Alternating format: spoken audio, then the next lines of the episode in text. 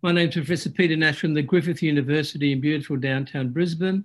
And today we're very fortunate to be joined by one of the world's premier psoriatic arthritologists, Professor Philip Mease from the University of Washington School of Medicine in the USA. Hi, Philip, welcome. Um, today we're going to be talking about the SELECT PSA2 trial that's been very recently published in ARD.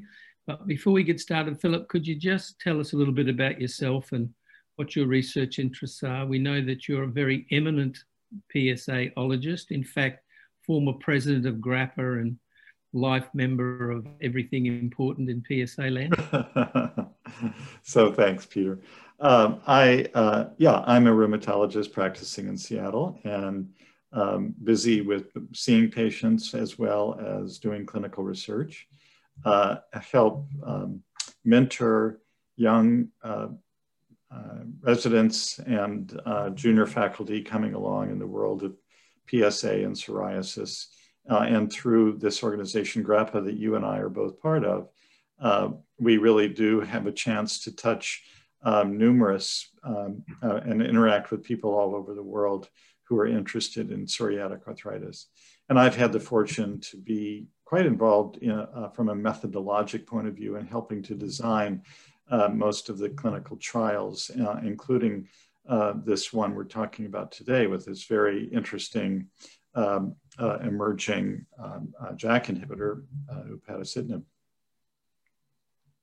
Excellent. So let's just talk a little bit about the JAK market in the USA. How's it going in the RA world?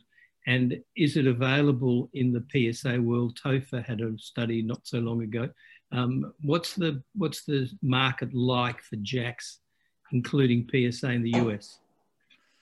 I don't know the actual percentage uptake of uh, use of uh, JAKs, um, but I think they're popular uh, in rheumatoid arthritis, and uh, so most rheumatologists in the U.S.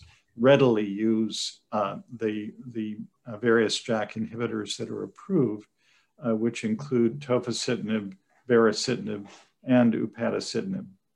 The, um, uh, there is a fourth one uh, that is in kind of hold up pattern, uh, filgotinib, which uh, hasn't been approved. But the, um, uh, uh, and it's pending some safety data that they're um, readying for the FDA. So these, these TOFA has been out for the longest and is used quite a lot. we use it in the once a day sustained release form uh, and it is uh, highly efficacious in RA.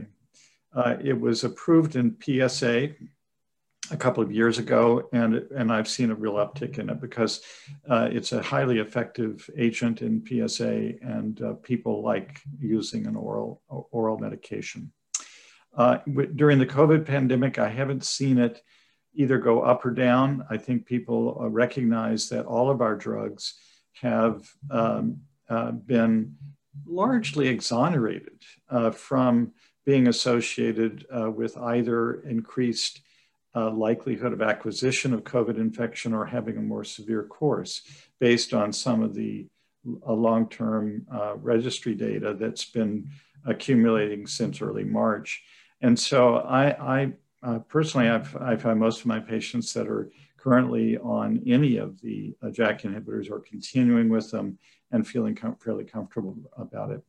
The only thing I'll, add, I'll throw in is that we've re more recently had some uh, warnings about thrombosis uh, with the uh, uh either DVT or pulmonary embolus.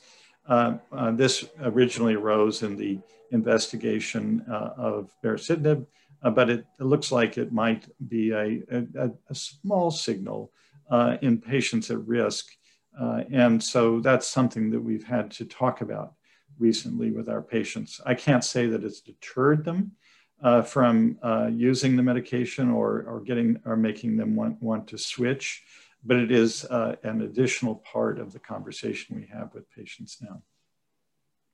Excellent. Um, do you, just from your background reading, do you think it's a JAK2 effect or a JAK class effect? That's the kind of key question. Peter, I'm going to turn to you. I have a feeling you're more expert on this than I am. So I'm going to turn that question back to you. All right. Well, let's let's plug on. Let's uh, um, tell us a little bit about the rationale for this particular study. So, uh, upadacitinib is a more selective JAK1 inhibitor, uh, and the uh, so, for example, uh, it may not and not having as much JAK2 effect. It may not have as much uh, impact on uh, negative impact on hematologic parameters, for example, and it has proven to be very effective. Its rheumatoid studies were uh, very strong. Uh, in fact, in, uh, in uh, one of the rheumatoid uh, arthritis studies, its 30 milligram uh, dose bested adalimumab, for example, and its 15 milligram dose was similar to adalimumab in effectiveness.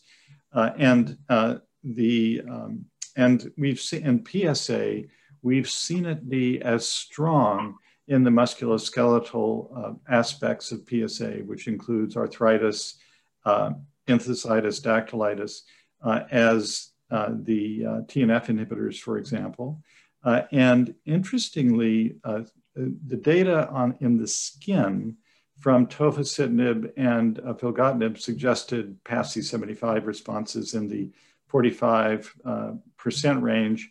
Here we're seeing better results. So we're seeing skin results, uh, which are up in the uh, mid 50% range, even higher uh, for PASI 75. Don't know why that is. Um, um, uh, I, I, don't have a, a clear cut idea, but uh, I'm not going to uh, look a gift horse in the mouth. I'm going to I'm going to accept that and like it, and I'm sure patients are going to like it. the safety profile with the drug was similar to what it, we saw in RA. Uh, there was a bit of a dose dependent relationship in terms of infect, a little bit more infection in the 30 milligram dose um, uh, than uh, the 15 milligram dose, uh, but that there were no new surprises. And in particular, uh, we didn't see, uh, you know, you worry in a psoriatic arthritis population about liver issues because patients may have fatty liver. And we didn't see that. We didn't see any real uptick of transaminase uh, problems within the PSA population with upadacitinib. So uh, strong, uh, strong, strong data. And, uh, uh, uh, Uh, uh, and, and we wanted to show that, and we were able to show it with both the, uh, in both a, um, a, group of patients that were naive to biologic therapy, which was PSA Select 1, and then in the trial that I lead authored, which is the PSA 2 trial, in which patients had uh, previous exposure to TNF therapy. Excellent. So, so PSA was lovely. The skin response was up there with TNFs, and uh, it was really twice as good as you know we expect MTX, even TOFA, and you had imaging as well, which was very reassuring. So, uh, no imaging this current study, but can we just ask a little bit about uh, the outcome measures? Should we be using DASH? Should we be using MDA? Did this study help us decide? Which of those measures should be the one to use in clinical trials, or do we keep going forever measuring both? Good questions. So, the I'm partly to blame for the ACR, ACR response being the primary outcome measure forever. So back in 1999, uh, 98, 99. I can't, how old, how old were you, Peter, then? Uh, the, um, uh, the, uh, the, I, I designed the original Enbrel uh, or etanercept trial in uh, PSA as an investigator initiated study. And I had just had to sort of go, well, what, what can we use as outcome measures? So I said, well, let's pull in the ACR 20 response as a primary outcome from the rheumatoid arthritis trials, and let's pull in the PASI score from uh, the uh, dermatology psoriasis trials, and we sort of cobbled it together. We didn't have PSA specific uh, uh, outcome measures at the time. And uh, in that particular trial, uh, it worked well. The FDA liked it, and, and they, they sort of, they're a very conservative body, and so they really have wanted all trials subsequently to use the ACR20 as a uh, primary outcome measure, even though it's primarily articular in focus and, uh, and not more comprehensive, uh, like, uh, unlike the MDA.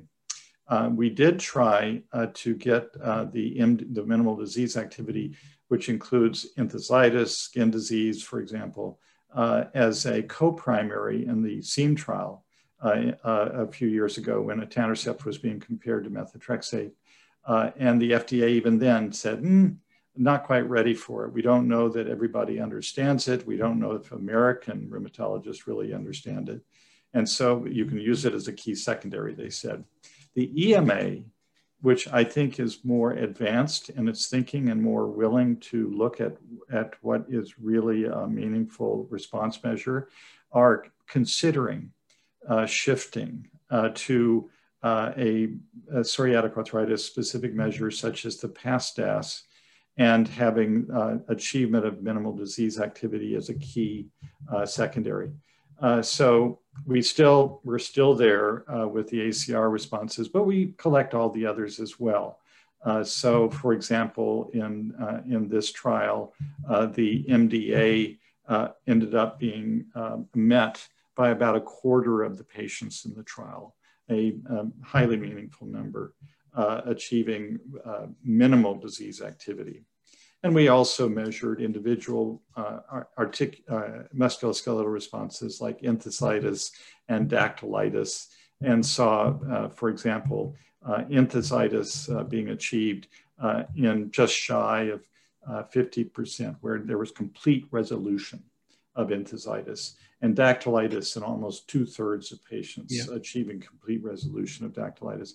So even though that ACR remains the primary, we collect all this other and we really get a comprehensive picture of the impact of a drug on, on the disease. And, and these are a, these are a tough bunch of patients that had long-standing disease, 30% yes. had failed three biologics. Did you see any difference in response if you failed one biologic or if you failed three? Should we still switch to a JAK if you failed three biologics? Was there good efficacy in both those groups? Yes, as a matter of fact. So they, uh, whether or not the patient had failed one, two, or three, uh, they continued to have evidence of uh, good response. And uh, so I would say absolutely yes. Um, I think that it's, uh, when I look at, say, registry data, I think it's okay if after failure of, uh, say, secondary failure of a first TNF, um, they, meaning they have a good response initially and then lose it after a while. Uh, I think it's fair to think about a second TNF in that population, but, but definitely after a second TNF, I would switch to a different mechanism of action. And um, I think there's a strong argument even for doing so after the first uh, loss of effect of, of a TNF. Now that we have more and more agents available to us, I think we ought to be exploiting different mechanisms in order to try to keep our patients in low disease activity or, or remission. Excellent. And could, would you mind just explaining for those who don't understand it, because it's becoming more an issue with lots of trials, is this hierarchy of, of uh, outcomes. And if you fail one, then every p-value after that is only nominal. And, um, you know, we've seen it with the bimekizumab study, with the Finch 1 in RA. This is becoming one of those things where if you're not careful how you set the hierarchy up and you miss one point, the rest can't be statistically analyzed without calling them nominal. Did it apply to this study too? Yes. So there was a hierarchy uh, uh, where there, you, if if one measure uh, was uh, showed uh, a differentiation from placebo, and in this case, the primary endpoint, which was ACR20 response, then it would march down, and and these are called multiplicity controlled endpoints, and so um, uh, it actually was able to achieve uh, all of its hi hierarchical rows. So ACR 20, then achievement of, are showing statistical significance for the HAQ score, then showing uh, statistical significance for a skin score, uh, uh, and then a quality of life score, and then fatigue score and MDA. Uh, and so it, uh, it it was strong in its ability to um, achieve all of those uh, endpoints. Excellent. And I've always wondered why the FDA wants HAQ as a, either primary, co-primary, or, or an important secondary, because these people have had 15 years of disease with a lot of damage. There'll be a large irreversible component of HAQ. So I, I, I don't see that on the European side of these studies, but the FDA seemed to go ACR20 and HAQ as the two co-primaries. You're absolutely right. Usually the HAQ has to be either sec in the hierarchy, either second or third uh, uh, from the FDA perspective. And I guess their thought is uh, that, okay, fair enough. We want to have symptom control uh, and patients being more comfortable, but we want to make them functional. We want to we want to show that there's not just a uh, impact on symptom control, but we want them functional. Maybe that's an American thing, Peter, where uh, they want they want everybody out working. Uh, and so, so you've got to achieve uh, improvement of function and get out there to to to uh, achieve the American spirit. I just wonder, this may not be easy to explain. Um, I, I, noticed that at weeks 12 and 16, the background medications could be adjusted in the patients that hadn't reached the 20% improvement. I wondered if that happened a lot or very little no, and very, it affected the outcome. Uh, no, it, it, happened little. It was more in the placebo arm, obviously. Uh, and the, um, uh, so um, it, it ultimately did not have a meaningful impact on the uh, on the outcomes. Excellent, excellent. Um, again, very tough patients. There's a dose response. The 30 always did better than the 15. I often wonder if we shouldn't start with 30 just for 12 weeks, get them in remission, and then cut back to 15. What is there any feeling that that's even going to be possible for rheumatologists down the line, or was the safety too much of an issue with the 30? I think that uh, ultimately the FDA and its conservativeness is going to basically say, let's go with 15, period. And um, I, if they, the, the, uh, the, although what you just described makes complete sense, uh, do an induction dose, bring it under control, and then cruise with 15 milligrams. If anywhere they allow 30 milligrams to be uh, uh, as part of the approved, approved package, then they've got to be open to the possibility that pa patients are going to just use 30 period on an ongoing basis. And so uh, we're not as tightly controlled here as you might be in Australia, for example, in that yeah. regard. And so they've got to think about all these possibilities. And they saw that there was a higher infection rate, for example, or a higher zoster rate uh, with the 30 milligrams. And so I think, I, I don't think that that's uh, likely. But fortunately, the 15 milligram dose is fine. I'm, I'm, I'm, I'm, I'm satisfied with that. Yeah. yeah. Um, the other interesting thing is in our neck of the woods at week 12, we have to have at least an ACR 50 response to get more drug. And it was nice to see that um, the plateaus were out, uh, say ACR 50 and 70 were out about 16, 20, 24 weeks. So we should give the partial responders at least 24 weeks, don't you think? I think so, yes. Uh, so I, um, uh, I'm, I'm a little bit boy, that's a little draconian, Peter. That uh, that you all might have the rug pulled out from underneath you on some of these drugs. We, yeah, there's some patients that do continue. Yeah, these things are very rubbery. Yeah, gosh. Yeah, it's it's very rubbery. And the other, the other, as you say, there was a dose response both with safety as well and it even seemed to lose a bit of uh, selectivity as you push the dose. You started to get a touch of anemia and a touch of neutropenia. So I think you're right. 15 is not too strong, not too weak, does the job nicely across the board. Um, two other things. Any chance that there's a breakdown of the failed BDMARDs going from a 17 to a JAK or a TNF to a JAK, They work just as well. There was no difference, or you didn't have many 17s, I suppose. Uh, good question. And I think virtually all of the, um, the great majority of the failures were all TNF inhibitors. So yeah, I don't have a, a yeah. separate line on the uh, 17. Yeah, that's that's one of those things where people always ask, and it's not. By the time that study was started, it wasn't an appropriate uh, thing. You did have a monotherapy group.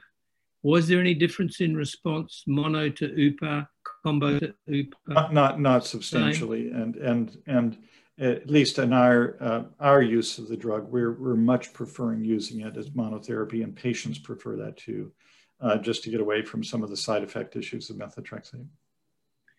And can you help us with Zoster? We don't have Shingrix in Australia because the US oh. used it all up.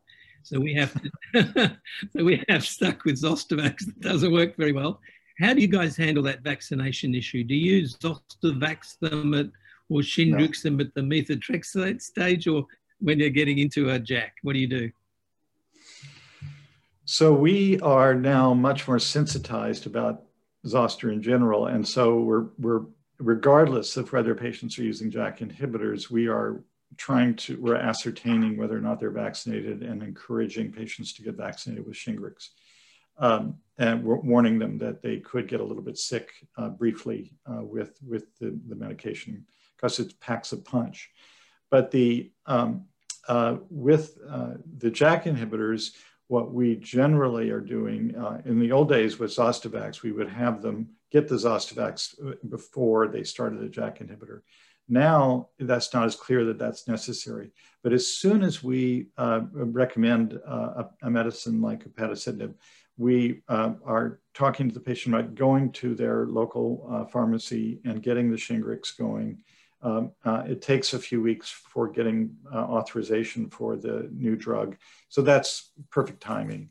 Um, they've, they've got the first dose in, uh, they start their, um, their JAK inhibitor. Uh, they proceed getting a second dose a bit later, but they, we don't have them stop their JAK inhibitor uh, since it's a non-live uh, yep. virus vaccine. And so, yep, yep. Um, yeah, but we are paying more attention to making sure that they're vaccinated. Excellent. So, any take home messages for the clinician from this study? Um, BDMARD inadequate responders went to JAK, responded nicely across all the domains. Um, any take home message for the clinic? Really solid drug, not only in the musculoskeletal domains, but also uh, in the skin domain and in a separate ankylosing spondylitis program showing effectiveness in the spine of, uh, of, that disease. So we anticipate it to be highly effective in PSA spondylitis or axial PSA. And uh, from the um, select PSA1 trial, ability to inhibit radiographic progression. So I think it really does check all the boxes and uh, uh joins uh, the group of uh, uh, JAK inhibitors, which I think are going to grow in popularity and use, uh, especially because of the ease of use of an oral medication by patients. So thank you so much for your time, Philip. We appreciate how busy you are.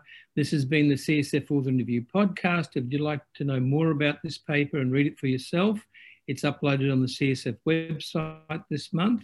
You can get detailed slide sets are available in the publication section at cytokinesignaling.com. Please subscribe to this podcast on iTunes or wherever you get your podcast from and give us some feedback and let us know what you think. Thanks so much, Philip. Okay, thank you, Peter.